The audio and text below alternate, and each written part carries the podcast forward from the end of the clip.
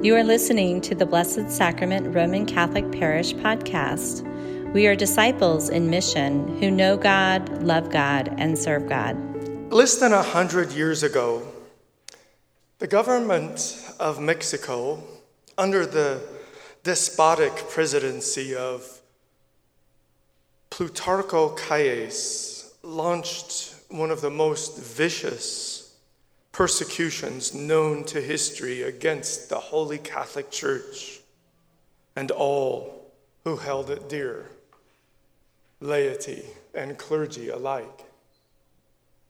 Calles, an ideological Marxist, believed that the church was not only archaic and a medieval relic of the past but he also thought that the church was dangerous to civic life, at least the version of civic life that he wanted to engineer for the people of Mexico. Calles was not a stupid man. He recognized that Christ and his church were an authority that contested his own authority, an authority that he took as his own and not the will of the people. He knew he had to eradicate the church first and foremost. And then he wanted to educate the children in government schools and secure their allegiance through the curriculum, through revisionist history, and putting people against each other through race, class, and social constructs, such as the destruction of the family. This should sound familiar to us a hundred years later, as we too with open eyes see this happening all around in our country.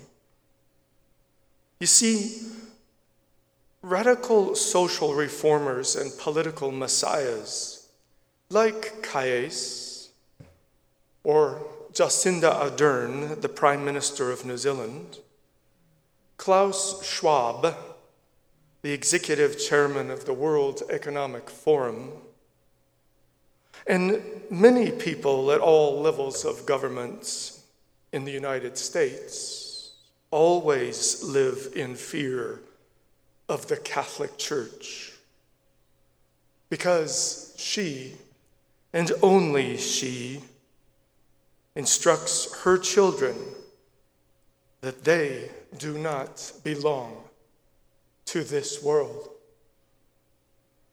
Holy Mother Church like any good parent, knows what is best for her children and forbids us from conforming our lives to the standards of the leaders of this world.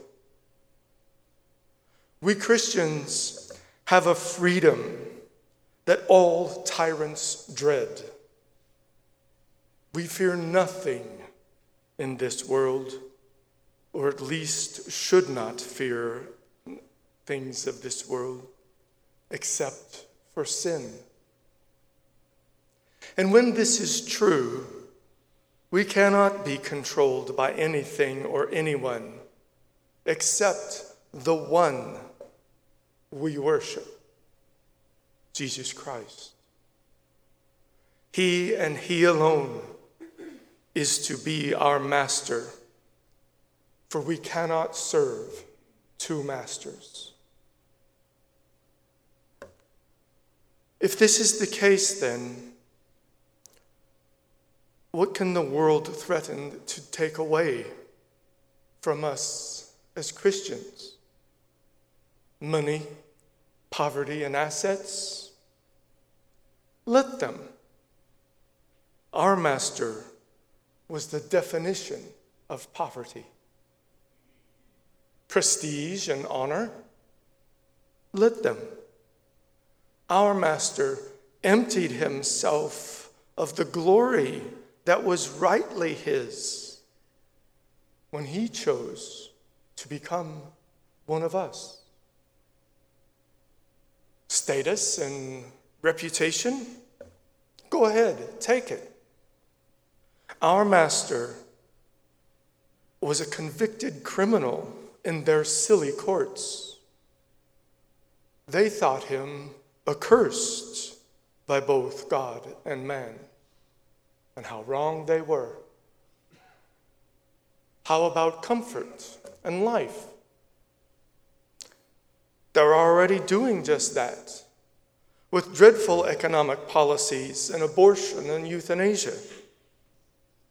Our Master chose to suffer and die, and in doing so, he forever defeated suffering and death.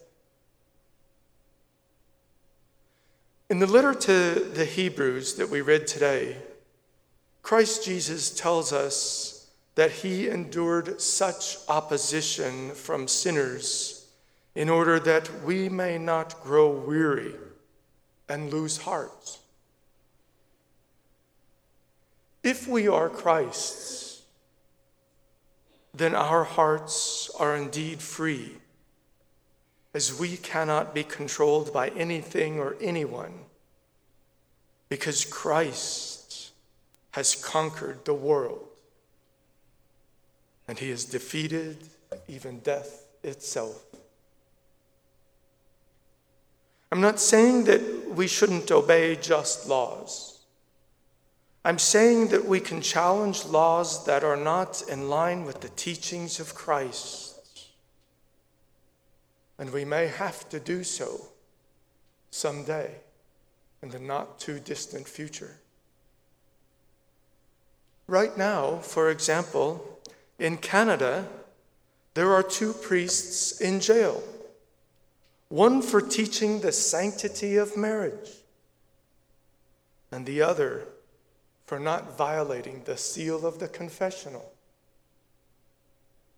This is Canada, not some forgotten third world country in the back of beyond. But that's just the point. Our hearts either belong to Christ or they belong to this world. Our hearts either belong to faith, hope, and love in other words, to Christ, or they belong to the world, the flesh, and the disordered self, the things of the Antichrist. Again, we cannot serve two masters. This is what our Lord means when he says that he has come not to establish peace but division.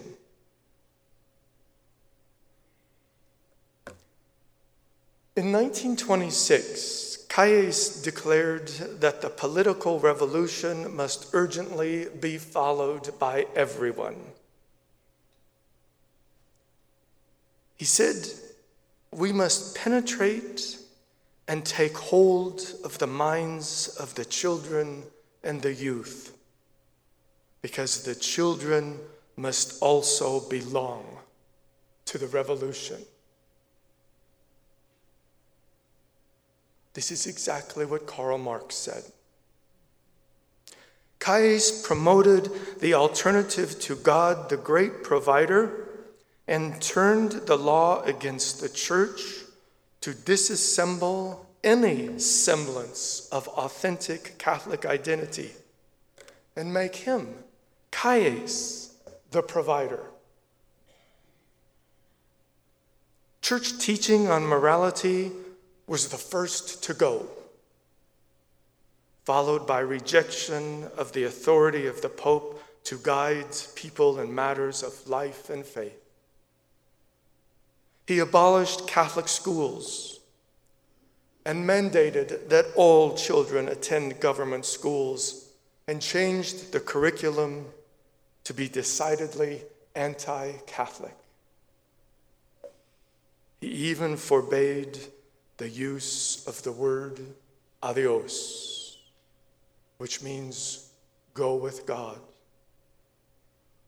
Using it carried a hefty fine. Most clergy were expelled from the country, and those who remained in Mexico were forbidden from speaking in public, wearing clerical clothing, and even from voting. When people came to their local church one Sunday morning, when they came for Mass, they found their buildings torn apart by government workers, the Blessed Sacrament desecrated, and their priest hanging from the rafters. Think it won't happen here? In 2020, again in Canada, churches burned to the ground.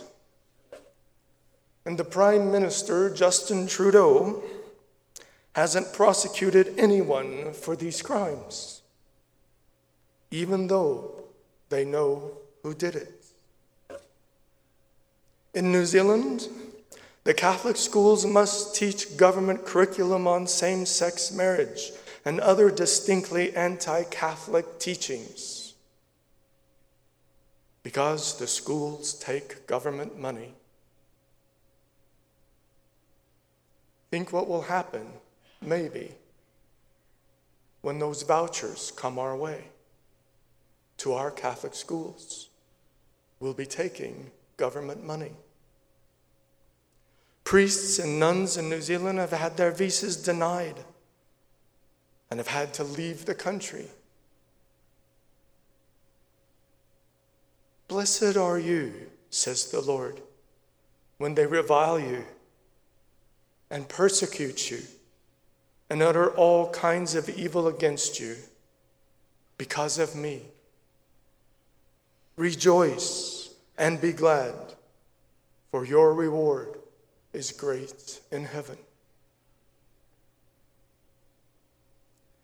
In Mexico, on November 23rd, in the year 1927, Father Pro, a much beloved 36 year old priest, had the ultimate opportunity to prove his love for Christ and the church when he was arrested and convicted without a trial, stood before a firing squad, extended his arms in the form of a cross, and shouted, Viva Cristo Rey!